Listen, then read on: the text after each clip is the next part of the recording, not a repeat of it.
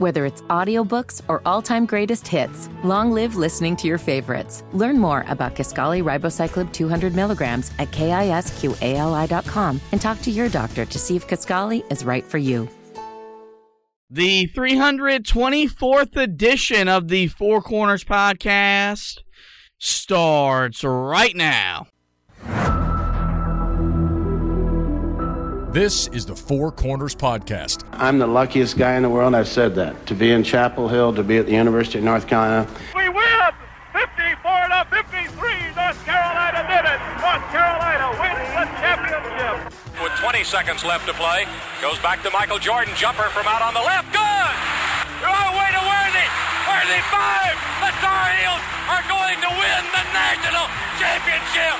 Weber front court. Carolina with foul. He takes the timeout. They're out of timeout. Technical foul. Technical foul on Michigan. They're out of timeout. Front court. Williams on the drive. Gets it back out to hit. Long outside shot. Short rebounded. May. It's over. Carolina has won the national championship. 89-72. And how about them Tar Heels? They are the national champions. I've been the luckiest coach in the world. Pump fake for three. Too strong on the shot. That's it. The Tar Heels are the national daggum champions. Carolina has been tested and tried and been proven successful through all the years. And the way that we will play will be the Carolina way. My love for North Carolina, I mean, I love this school, I love these fans, and I love everything about it, and I would, I would die for this school, I really would. Here are your hosts, Josh Marlowe and Anthony Pagnotta. Hello and welcome to another edition of the Four Corners Podcast. We are powered by Carolina Electrical Services. Josh here with you guys this afternoon, getting you ready for Carolina and Duke. The rivalry renews itself this Saturday in Chapel Hill. And as we always like to do when we get to this game, is to bring on a top flight guest to, to help talk about the game, talk about the rivalry, look back at what, you know, the best moments and, and all that fun stuff, live in the nostalgia of what is the greatest rivalry we have in sports. And today we go to a man that has covered the rivalry in depth. He's written two books about it, Blue Blood and Blue Blood 2, um, where he takes you know takes you behind the scenes and tells you how the rivalry came to be, how it it grew under Coach Smith, uh, grew under you know while Coach K was at Duke, how it transitioned into the Roy Williams era, um, and beyond. Um, and this is a man that's been covering and writing about Carolina and ACC basketball for well over 40 years. And so um, I went to Art Chansky to help get us ready for the latest edition of Carolina and Duke. Without any further ado, here's that conversation with the longtime ACC and college basketball writer, Art Chansky. We are now joined by the legendary Art Chansky, longtime college hoops writer covering the ACC and, of course, Carolina basketball. And I read many of his books growing up, learning about the history and the tradition of Carolina basketball. Good afternoon, man. How are you doing today? I'm doing great. Looking forward to another big game. Yes, sir. It's it's, it's going to be a big one on Saturday afternoon or Saturday evening in Chapel Hill when Carolina and Duke, two of the top seven teams in the country, will meet on the hardwood. But before we talk about the Duke game, and we'll talk plenty about it, do you want to talk about what's gotten this team to this point to play in this type of game? And look, Carolina enters with a 17 and 4 record. They're 9 and 1 in ACC play. They did have their 10 game winning streak snapped earlier in the week with a loss at Georgia Tech. But Art, I've I've got to ask you, as someone that covers the program inside and out, have they exceeded your expectations so far this season? Oh, they absolutely have. Uh, but you didn't know coming in because all the parts were so different, and you didn't know how the new parts would affect the old parts. So uh, uh, until until Tuesday night at uh, Georgia Tech, they were well exceeding my expectations, and I think everybody else's too.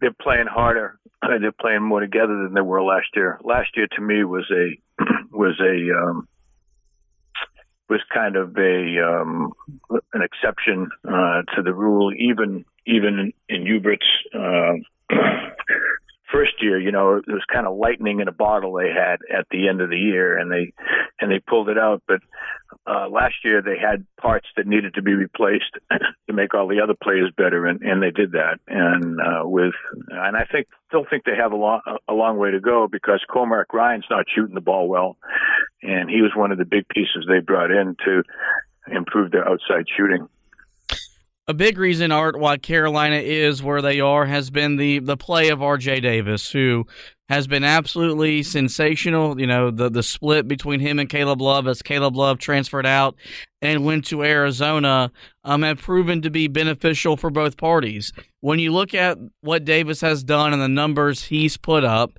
is it fair to say he's already wrapped up ACC Player of the Year honors? Well, I refer to him. Yeah, I refer to him as ACC Player of the Year in waiting because I think he has. Of course, that could change. That could change over the second half of the season. I remember a couple of years ago when when everybody thought Bacot was going to win it and Alondes Williams won it. Uh, a lot of guys voted early uh, voters should really wait until the regular season's over before they vote. But I think RJ's way ahead at this point. He's having a sensational season, and I think he's benefiting by uh, Caleb Love leaving, and Caleb's having a pretty good season at Arizona. So that was one of the big changes. And then Elliot Cadeau coming in, uh, you know, ma- makes uh, RJ more of a more of a more of a shooting guard, uh, but he does handle the ball uh, as well too. So it's it's a good mix. Um, I'm a little concerned about Armando Bacot. His game seemed to tail off in the last last couple of weeks, uh, and I'm not sure why. Uh, but they need him to, to play big Saturday, uh, and the matchup with Filipowski is going to be interesting to see if Bacot goes outside with him, uh, or they switch it off with somebody else. So a lot of things. Uh, Filipowski and RJ are are in every statistical category uh, in the ACC, uh, and there's only one other mention. Uh, you know, Jeremy Jeremy Roach uh, and and Flip are are in every category, and so is um, Bacot and RJ, and Harrison Ingram's the only other player on both teams that's in any of the ACC statistical leaders. So obviously, it's going to it's going to be how those how the two stars perform and how the other team stops them. You mentioned that you refer to RJ Davis as the ACC Player of the Year in waiting. His case to be a National Player of the Year has definitely picked up steam in the first month of conference play course, we, we all saw what Zach Edey did last night for Purdue, and he's the clear favorite to win the award back to back years. But how does RJ put himself in the conversation to be Carolina's first National Player of the Year since Tyler Hansbrough in the late 2000s? Yeah, it's hard for a guard. It's hard for a six foot guard to win that award. You have to be pretty sensational, and, and he's been sensational. And the other part of that, Josh, is that your team has to be um, highly ranked. Uh, that's the same thing kind of with the Heisman Trophy. You have to playing playing with a team that's either a championship team or a highly ranked team. So uh, Carolina can help Davis, and Davis can help Carolina in that regard. You mentioned, uh, you know, that, that that this team has played a lot harder under Hubert Davis, who's in his third season as Carolina's head coach before the year, I wrote an article about how he stacked up to every coach from, since Frank McGuire arrived in Chapel Hill in, in, the early 1950s after two seasons. And he did some things that not even Coach Smith did, and did some things that not even Coach Williams did, leading you to believe that he was going to be a successful coach at Carolina for the long haul. What have you learned about Hubert Davis so far during this season? Well, it's interesting. Uh, you know, Hubert Davis, uh, I think, has a steeper learning curve than Jon Scheyer because Jon Scheyer, as I watched him closely for the last eight years, he was preparing to be a head coach. You could see that. Now, might not have been a Duke, but I think he was he was watching and and learning everything he could from Coach K. And and to his credit, he said, uh, you know, Coach K's meant a lot to him, and, and he's done a lot of things that Coach K did, but he's also done some things differently. So uh, Hubert Davis uh, was a, a, recruiter, and his main job in his nine years with Roy Williams was to go around the country and tell players recruits what a great experience he had at, at Carolina. And he said that from his heart because that's how he felt. But I don't think he was really aware of everything that uh, fell onto uh, the head coach's desk until they started until they started doing that. Like phone, a lot of phone calls from from uh, parents and coaches and so forth. So, but I think he's gotten used to it, and he's he's uh, I think relied on his staff to help him bring in some of these veteran players.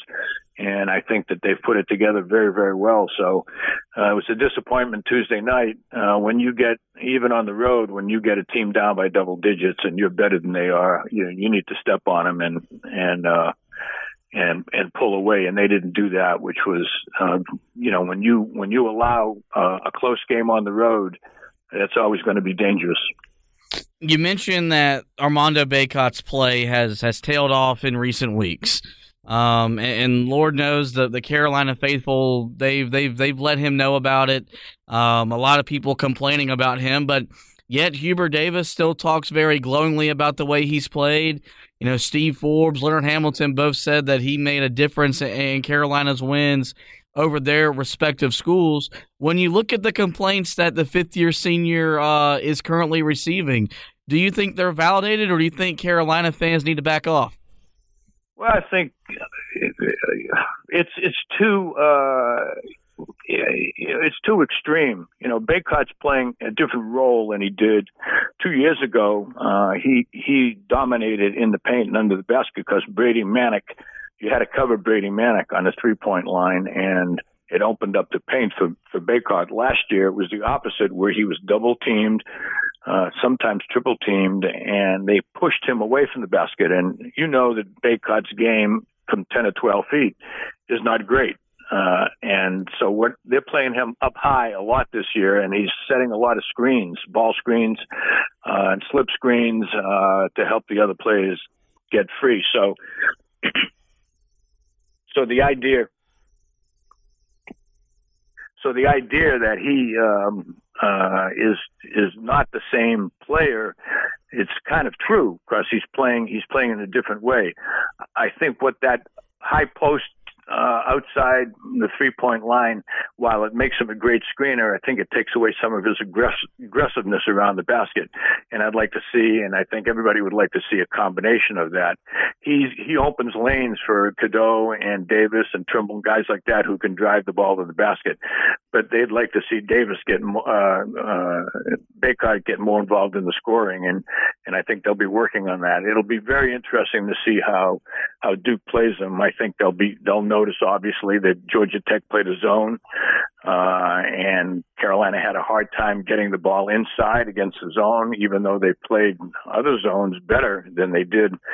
So we'll see. I think we'll see changing defenses from Duke, and uh, how Bacot ad- adapts to that is going to be a big part of the game. Uh, a big thing we do in the sports media medium is we do a lot of comparisons.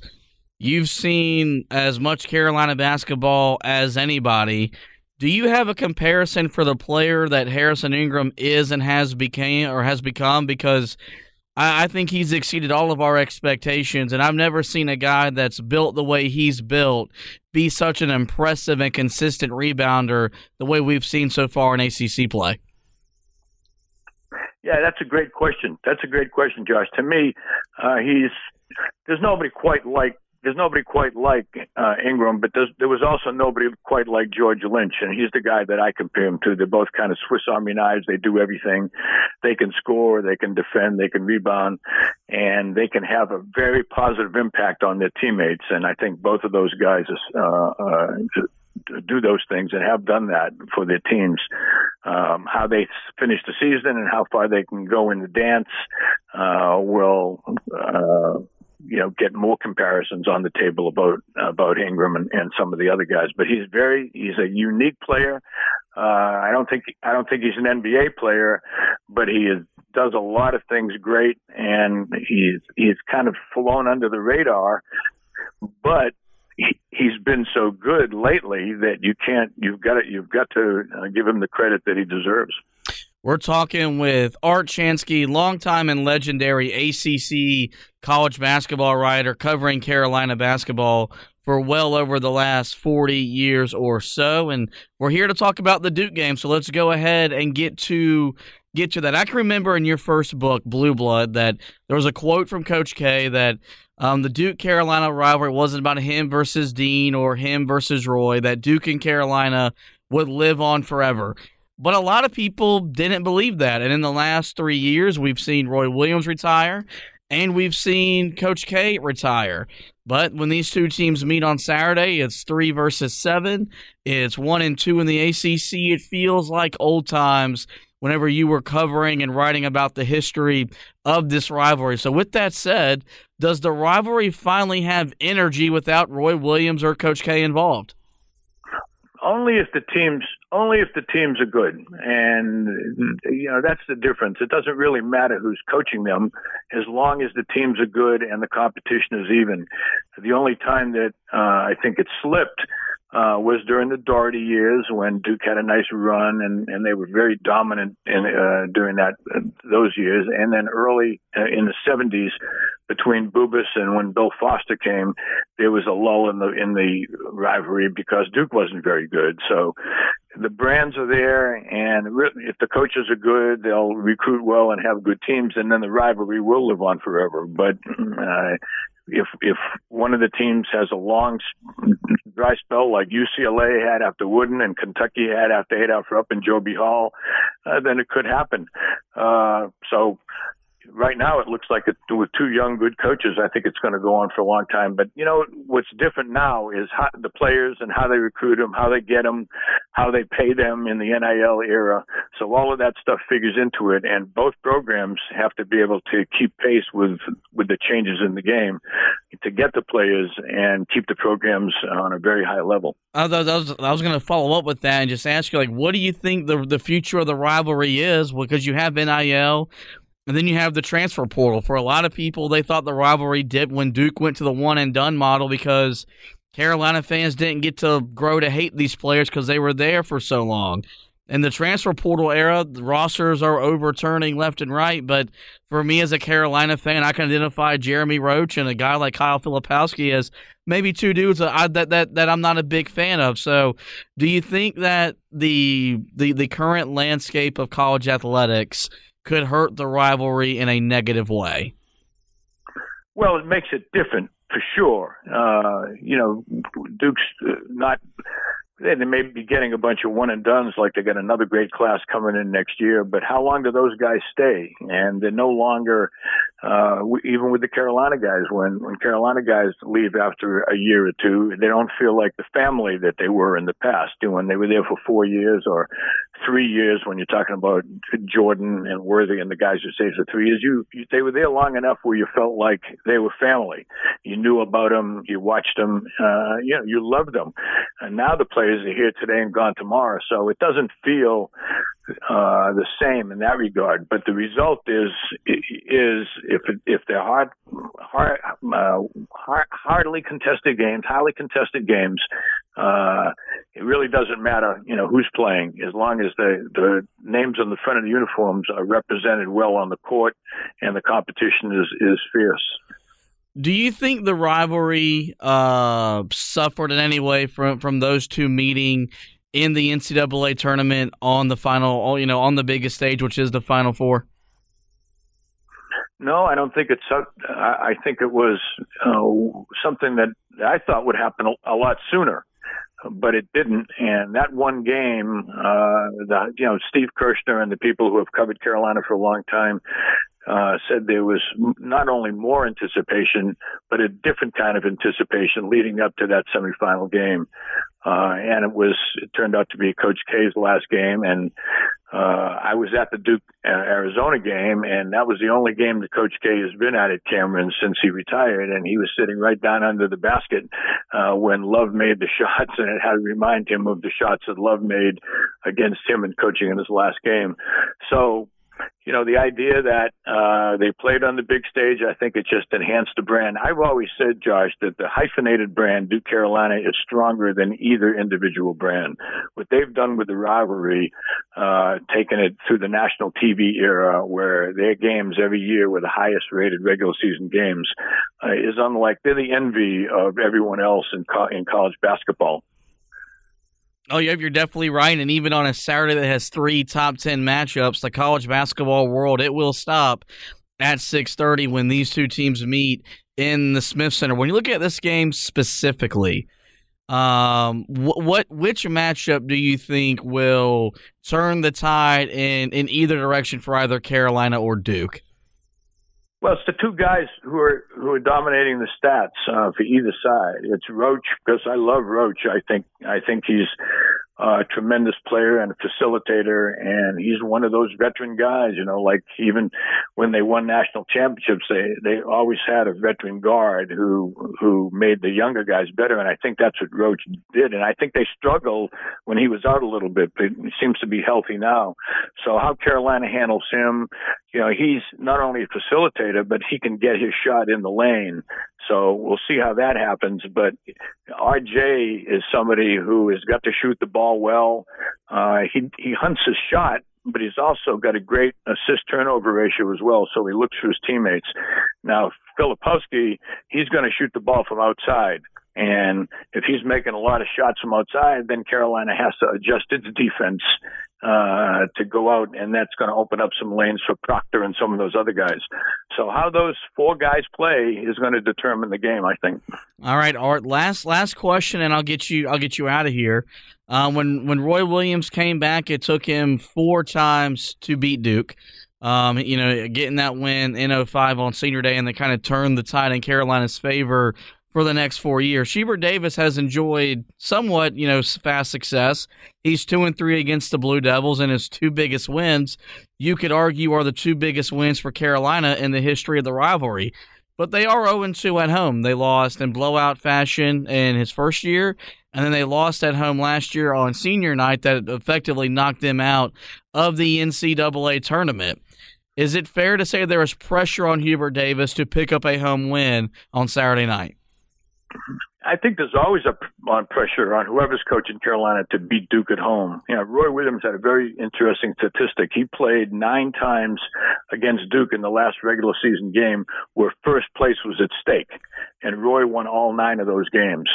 So that made him, that's not a really well known statistic, but it made him kind of legendary. Uh, Mike, Mike Krzyzewski had a better head to head record than he had, but Roy went to more Final Fours than K did during those 18 years. And uh, he won more national championships. So, yes, you know, we'll see what Jon Scheyer does, because uh, both programs are always looking at the other one. Uh, I, I'm telling you, that probably when when that buzzer went off in Atlanta Tuesday night, there was a big party in Durham and with Duke fans all over the country because they knew that it made the game Saturday more just more at stake. I mean, if Carolina had won that game and gone into a 10 and 0, they would have had the momentum and they could have actually knocked Duke out of the ACC race.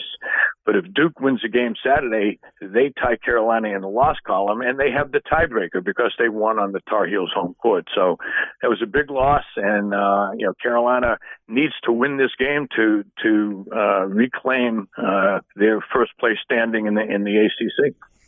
That is Art Chansky, longtime ACC uh, basketball writer. He's covered Carolina basketball exclusively and in depth for well over 40 years. Art, I, I've, I've, I grew up reading your stuff. I still read your stuff today. I know you're still writing. Where can my audience uh, find all of your great college basketball and Carolina basketball coverage?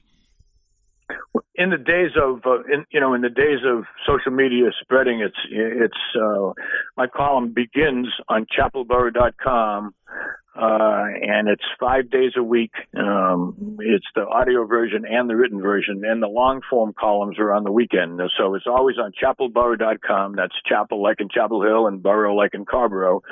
Uh, but from there, they get shared and spread all over. So uh, I see them on, on a lot of Google news feeds and so forth. But uh, if you want, if they want to see them on a regular basis, it's chapelboro.com on Monday through Friday. All right, Art. Well, I appreciate your time. As always, had a blast uh, talking Carolina Duke with you. We got to do it later down the road, my man.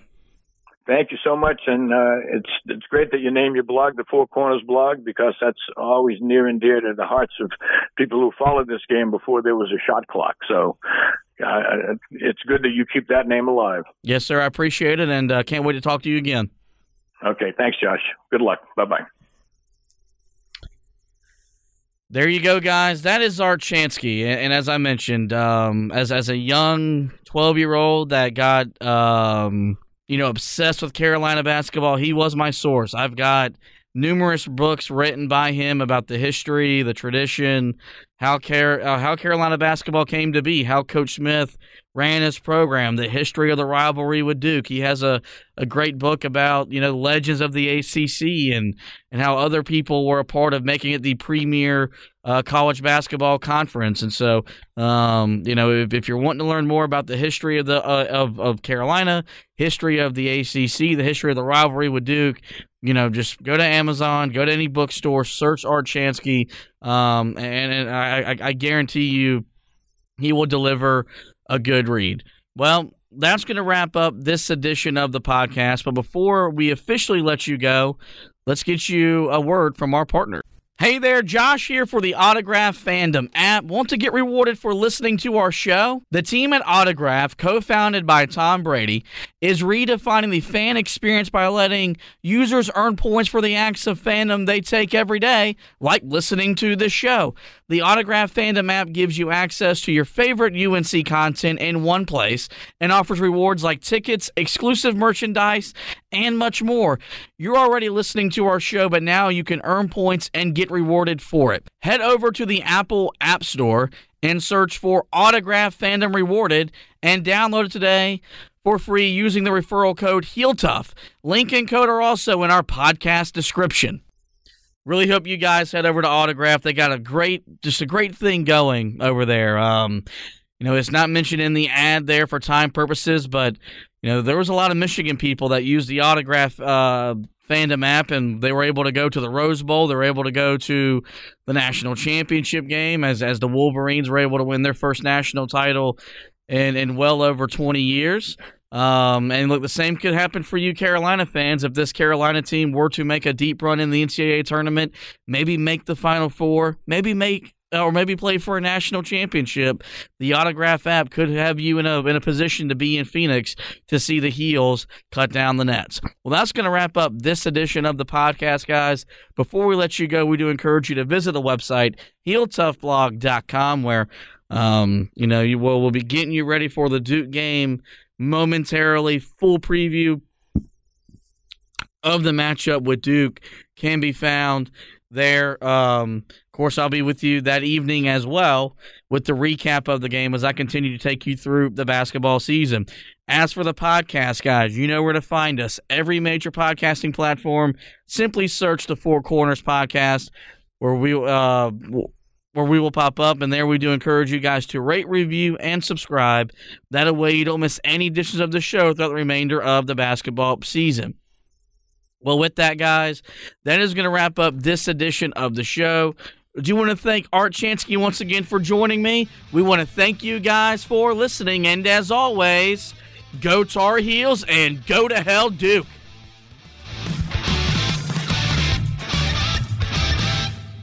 Guys, it just doesn't get any sweeter than that.